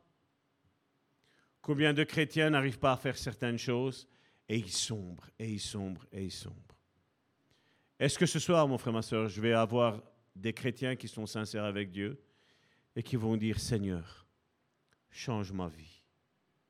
Seigneur, aide-moi là où j'ai des manquements. Aide-moi à m'accepter dans ce que je fais. Combien se regardent avec leurs défauts, mon frère, ma soeur? N'est-ce pas? Tu regardes tous tes défauts, tout ce que tu n'arrives pas à faire, et tu les étales devant Dieu, mon frère, ma soeur. Ce soir, je voudrais que nous adoptions une autre philosophie. Une philosophie de Dieu, je vais dire. Une philosophie où, là où tu n'arrives pas, mon frère, ma soeur, tu passes le relais à Dieu. Tu dis à Dieu, Seigneur, montre-moi comment on fait. Et tu vas voir que quand tu vas voir Dieu agir, tu vas te dire, et c'est tout? Ça va te paraître si simple, mon frère, ma soeur. Vous savez, je sais que moi-même, dans, dans mon propre ministère, dans ma propre vie, mon frère, ma soeur, j'ai cherché des fois l'excellence, mon frère, ma soeur. Je ne dis pas qu'il ne faut pas la chercher, mon frère, ma soeur. Mais j'ai vu que quand j'atteignais un certain point d'excellence, mon frère, ma soeur, quand j'arrivais à cette marche-là, ben, j'en remettais une autre encore, encore plus grande, mon frère, ma soeur. Je ne, me laissais pas le temps de savourer, mon frère, ma soeur, la victoire que Dieu m'avait offerte. N'est-ce pas?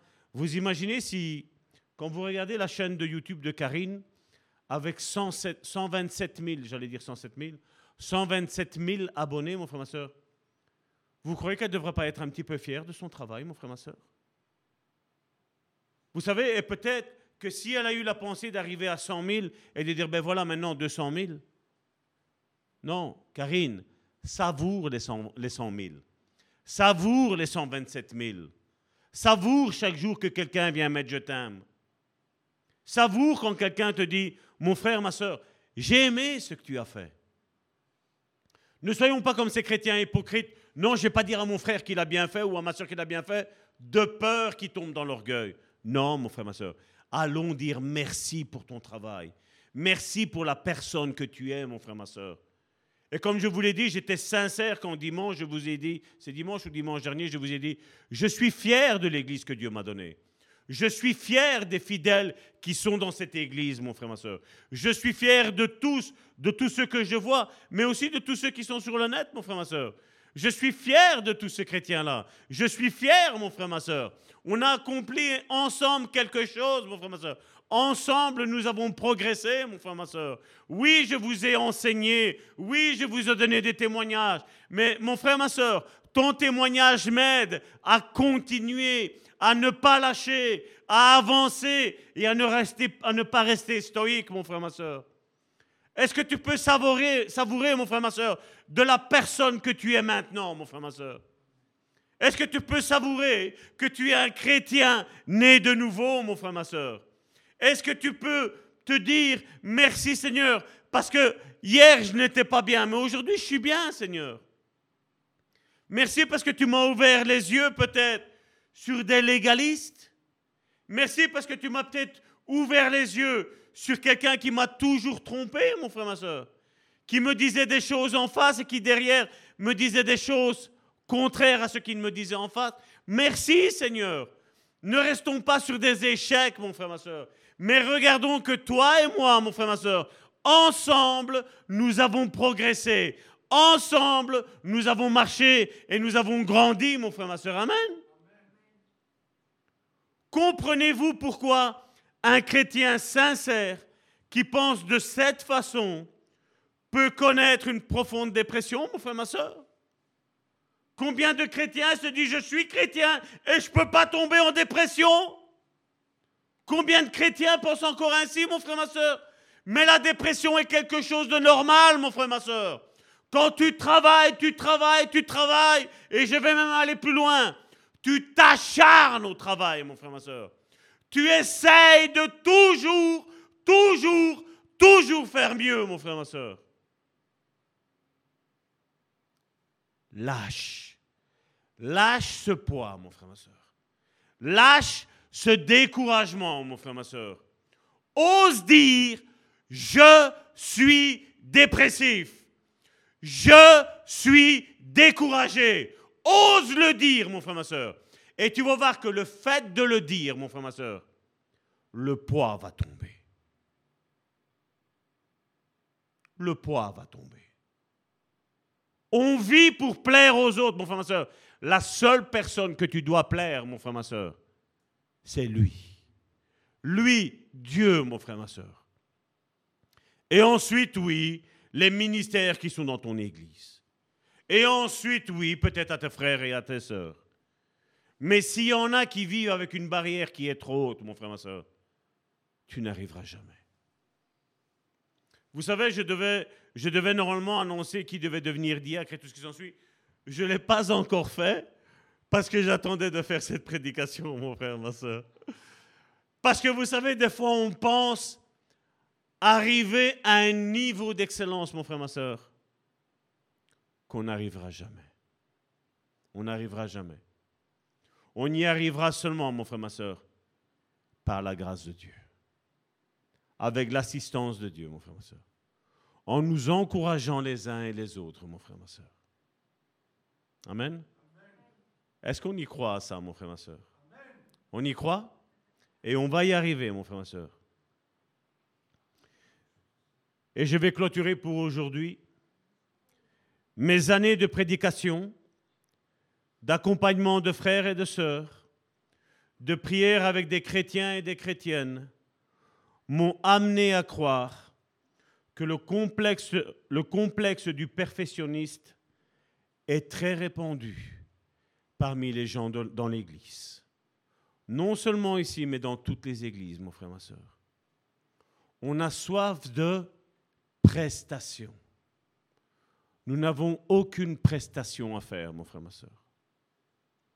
Je vais vous dire une chose, et je vais clôturer avec ça aujourd'hui.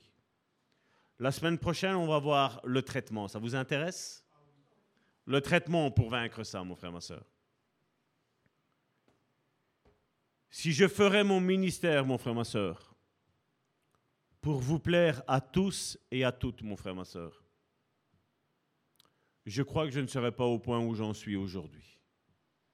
Je crois que je serais sombré dans une très, très, très grande dépression. un très, très grand découragement, mon frère, ma soeur.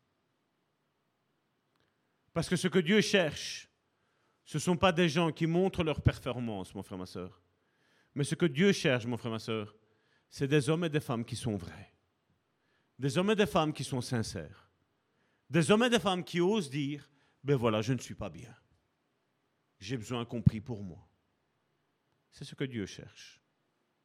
Des gens qui ne regardent pas le, regard des autres. Le quand dira-t-on, mon frère, ma soeur? Et pendant cela, on se renferme sous une carapace, une coquille de quelqu'un qu'on est fort. Et peut-être tu as quelqu'un qui est encore pire que toi, qui va te dire, mon frère, ma soeur, viens m'aider. Et toi, pour paraître saint, irréprochable, tu vas dire oui, je vais le faire. Mais au fond de toi, tu sais dans quel état tu es. N'ayons pas peur de dire, mon frère, ma soeur, les choses comme elles sont. N'ayons pas peur de dire, ben pour le moment, moi aussi, je suis mal.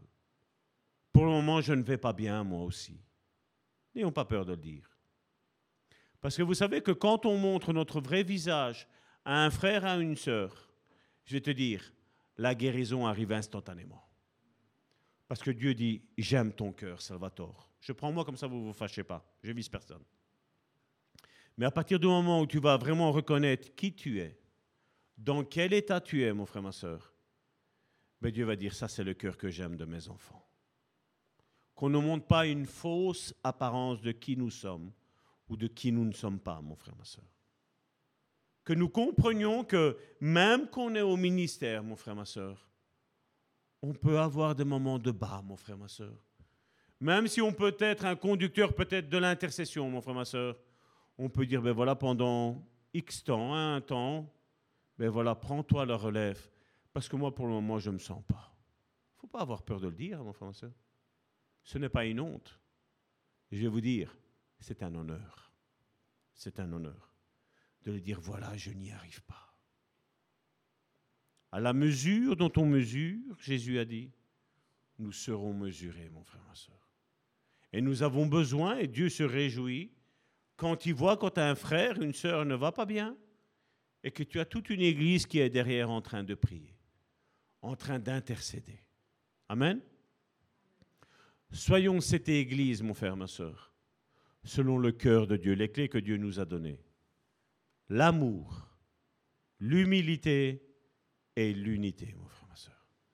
Si on arrive à être comme ça, que vous soyez vous ici ou vous à la maison, mon frère, ma soeur, si on arrive à être comme ça, mon frère, ma soeur, je crois que Dieu va faire de grandes choses avec chacun d'entre nous. Alors là, mon frère, ma soeur, toi et moi, nous allons progresser. Amen. Est-ce que je peux entendre je bannis le perfectionnisme de ma vie? J'ai pas beaucoup entendu. Je bannis le perfectionnisme dans ma vie. Je veux être comme Dieu veut que je sois. Amen. Comme ça, je ne veux pas me voir autrement qu'avec ses yeux. Je n'ai pas un Dieu tyran, mais j'ai un Dieu qui va me tirer toujours plus haut, toujours plus loin. Amen. Mais j'ai besoin 24 heures sur 24, 7, jours sur 7 de son assistance. Parce que sans lui, Jésus a dit, nous ne pouvons rien faire. Je n'ai pas besoin de montrer quelqu'un que je ne suis pas, je dois juste être vrai. Alors je le dis pour ma vie, chacun le dit pour sa vie. Salvatore, sois vrai. Amen. Salvatore, sois vrai. Au nom de Jésus. Père, je te remets mes frères et mes sœurs, Seigneur, qui se sont reconnus, Seigneur, dans ce perfectionnisme, Seigneur. Seigneur, qui ont vu, Seigneur, les échelons, Seigneur, qui montent, Seigneur, vers l'échec, Seigneur. Mais Seigneur, je rends grâce à Dieu, Seigneur, parce que ce soir, Seigneur, beaucoup de frères, beaucoup de sœurs, Seigneur, ont pu s'identifier, Seigneur, avec cette euh, prédication, Seigneur, avec cet enseignement, Seigneur. Père, je te prie, Seigneur, de retirer, Seigneur, mon frère et ma sœur, Seigneur, de ce perfectionnisme religieux, Seigneur. Et que nous entrions, Seigneur, dans le perfectionnisme, Seigneur, qui vient de toi, Seigneur. Où tu te plais, Seigneur, dans ce que nous faisons, Seigneur où tu as, Seigneur, toujours une parole d'encouragement, Seigneur. Seigneur, je te dis merci, Seigneur, de nous accepter, Seigneur, comme toi tu nous as acceptés, Seigneur. Seigneur, de ne jamais oublier, Seigneur, le premier jour, Seigneur, où nous t'avons rencontré, Seigneur. Le premier jour où tu nous as parlé, Seigneur, nous étions couverts de boue, Seigneur. Et tu es venu vers nous, Seigneur malgré la boue, Seigneur. Seigneur, tu es venu vers nous, Seigneur, à l'image, Seigneur, de cette parabole du Fils prodigue, Seigneur, avec ce vêtement, Seigneur, qui sentait le porc, Seigneur, avec ces chaussures, Seigneur, qui puaient, Seigneur, la boue, Seigneur, dont, euh, dont les cochons, Seigneur, calpestaient, Seigneur, avec leurs pieds, Seigneur. Seigneur, et tu as ôté, Seigneur, ce vêtement, Seigneur, de, de dessus de par nos épaules, Seigneur. Et tu nous as revêtus, Seigneur, de ce vêtement blanc, Seigneur. Tu nous as retiré, Seigneur, de ces sandales, Seigneur, qui sentaient, Seigneur, le fumier, Seigneur, et tu nous as donné, Seigneur, tes sandales, Seigneur. Et tu as été bien plus loin, Seigneur. Tu nous as revêtus, Seigneur, de cet anneau, Seigneur, dans les mains, Seigneur. Seigneur, je te dis merci, Seigneur, parce que même si le monde nous a rejetés, Seigneur, même si nos familles, Seigneur, nous ont rejetés, Seigneur. Toi, Seigneur, tu nous as acceptés, Seigneur. Toi, Seigneur, tu as agréé le sacrifice de Jésus-Christ à la croix, Seigneur. Toi, Seigneur, tu as dit, tu es mon fils. Toi, Seigneur, tu as dit à ma sœur, tu es ma fille. Rentre dans le repos de Dieu. Mon frère, ma sœur, nous sommes aujourd'hui dans le septième jour de la création. Le repos de Dieu, Seigneur. Seigneur, je te dis merci, Seigneur, pour ces paroles, Seigneur, que tu as déversées dans la vie de mon frère et de ma sœur, Seigneur.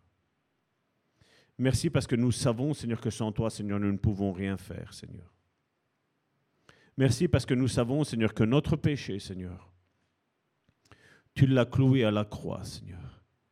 Et merci, Seigneur, que maintenant, Seigneur, nous marchons, Seigneur, en nouveauté de vie, Seigneur.